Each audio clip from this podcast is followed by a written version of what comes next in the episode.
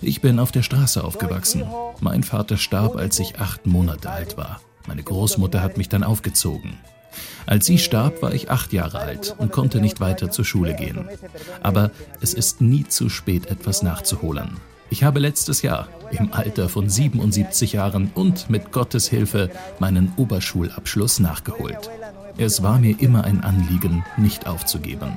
Immer weiter dazu zu lernen, zu lesen und weiterzukommen.